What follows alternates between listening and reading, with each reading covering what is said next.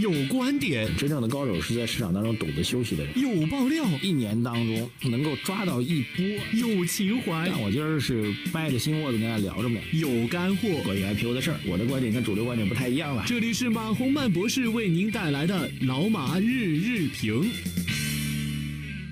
好，各位老马日评的听众朋友们，大家早上好。2018年8月22号，星期三啊。今天我们声音略微有点噪音啊，因为是在这个出差路上给大家录今天早上的节目啊。昨天到今天吧，有一些跟踪性的消息，再做一下简单的一个接续的一个介绍啊。首先，这关于前天和昨天没有消息啊，前天是确定是有所谓国家队的资金入市啊，但是一直到现在为止，这国家队资金到底是谁入多少，没有详细的报道啊。这是第一个跟踪。第二个跟踪呢是昨天我们提到的那个，据说各地的银监部门把这个各地的这个房地产的信托叫停了啊，这事基本上得到了确凿的证实。那目前的看法不是一刀切式的全面的，只要是房地产信托全部叫停，而是针对部分地区部分的项目予以叫停。所以看到监管部门对于这块呢，还是采取了一个既审慎监管又避免出现大的波动的一个影响。我们昨天评论当中也曾经提到过啊，房地产现在整体资金已经非常紧张了，如果现在一刀切式的斩断房地产信托的话，整个行业可能要崩掉啊，对经济并不好。那么昨天晚上到今天啊，其实有一条消息还是非常非常重要的啊，这条消息但是我估计大多数人读不懂啊，所以我们今天的重点来讲一下。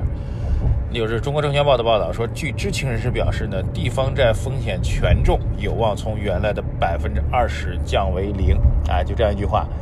这句话背后颇有深意啊，这个大多数人听不太懂，就跟他讲一下。各位记不记得我们今年有一个新增的一个地方债的发行计划，大概1万亿左右的地方债的专项的发行计划啊。这个计划出来之后呢，其实很多朋友都问过我类似的问题，说这地方债发这钱从哪里来呢？谁会去买这个玩意儿呢？啊，包括一些金融机构的朋友也都提出过类似的质疑。那我当时给大家回答就是，我说既然要发，那肯定会发成功。那当然，虽然我讲这句话的时候也不知道它如何去发成功啊，但现在这样一个说法出来之后，这个如何发成功的事情就有保障啊，这是第一个要表达的。那么为什么有保障了呢？这个风险，这就涉及到一个地方债的风险权重为什么会从2%降到0这样一个概念，这是什么意思呢？我们国家央行呢，对于商业银行，商业银行其实它是借我们的钱，对吧？我们老百姓的钱存到商业银行，商业银行拿到我们钱之后呢，它不会傻不愣登的以现金的形式放在自己账上，但它会购买各种各样的资产。那么央行呢就有个规定，说你购买各种各样的资产呢，这种各种各样的资产它的风险评估是不一样的啊。为此呢，我们就划分了4档。一档的风险比重全，所谓就是风险权重呢是0啊，还有一档是20%，还有一档是50%，还有一档就是100%。好，那这样就问题就出现了，风险为0%的大概谁呢？现金啊，现金就是最硬的通货了，在一个国内对吧？黄金啊，还有这个中央政府发行的国债啊，大家都可以完全理解，这都是最顶级的信用品。如果商业银行持有这部分资产的话，基本上在央行看来就等同于持有现金啊，所以它的风险权重是0。那风险权重20%大概多少呢？就包括原来的地方政府债务，还包括什么呢？2A 加以上的啊，2A 减以上的这个外国的债券啊，大概这样一类，这基本上也是属于仅次于中央政府国债啊，这个下面一档的这样一个投资品啊，但是你还是毕竟有20%的风险权重嘛。那么地方债原来是在这里啊，再往下各位就可以看到，比如说2A 减以下的这个公司债也好，个人抵押的这个就是您的房贷也好等等的，他们按照不同的风险来做的区分啊，50%到100%吧。对，这就是这4类划分啊。那大家可能听懂了啊，这个是一个总体上对于不同资本品的这个风险的一个评价。那从20%的权重降到0意味着什么呢？意味着央行认为从今天开始买地方国债将会是无风险的。怎么无风险呢？说白了就是央行或者中央人民政府来做这样一个最终的一个偿债的一个保障，虽然不是明确的表达了，但是实际上从这样一个调控来讲，实际上是做了一个信用的一个增持。那么导致结果什么呢？就是大家知道这个地方债由于之前风险比国债要高，由于风险高呢，所以地方债的这个利率是高的啊，地方债利率高，然后风险又变成了同样都是0的情况下，请问商业银行有钱的话，他是买国债还是买地方债呢？那显然是买地方债啊，对不对？所以实际上第一个重大问题就解决了。那么由于这样一个这个负债的风险的评价下降之后呢，使得商业银行必然会成为地方债的主要购买者。别说1万亿、2万亿、3万亿，我们商业银行也有钱去买的啊。这第一个问题解决掉了。第二问题由此循环出来，商业银行有了这部分的地方政府债之后，他也不会傻不愣登放到自己的这个账户上就不动了，干嘛呢？拿了这债券之后，他肯定还会再去质押给央行，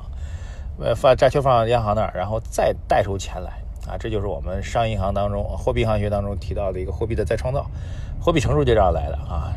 央行投放所谓1块钱的高能货币，我们称之为，然后经过这样不停的循环抵押啊、质押，然后再贷款等等等等，会1块钱可能会创造出5块钱的现实当中流通的货币啊。这就是这个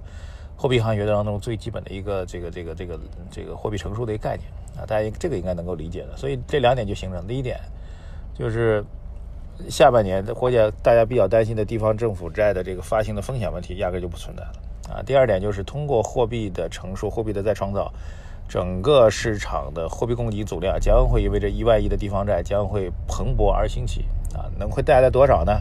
？3万亿、4万亿、5万亿都有可能啊，这个没有办法做具体的测算啊。第三点就非常重要的，那就意味着我们这个723和731两次会议提到的这个重启基建，正经八百的有钱了啊，这些钱会干什么呢？高速公路也好，高速铁路也好，这个污水治理也好。啊，这个基础设施建设嘛，就这些东西。那么这是第三点，就是不用再担心他们没有钱以及项目不能落地的问题了。那么第四点比较明确的，那就是类似于基础设施相关的一些大宗的一些商品和材料，水泥也好，钢筋也好啊，这个都会形成一个直接的确定性的一个需求的增长，好吧？所以这件事情是一个点，延续出来的事情会非常非常明确，所以整个的推导的逻辑和链条现在已经非常清晰了。那么当然我们现在只是总量上告诉大家有可能会钢筋水泥会增长，这个毋庸置疑，但是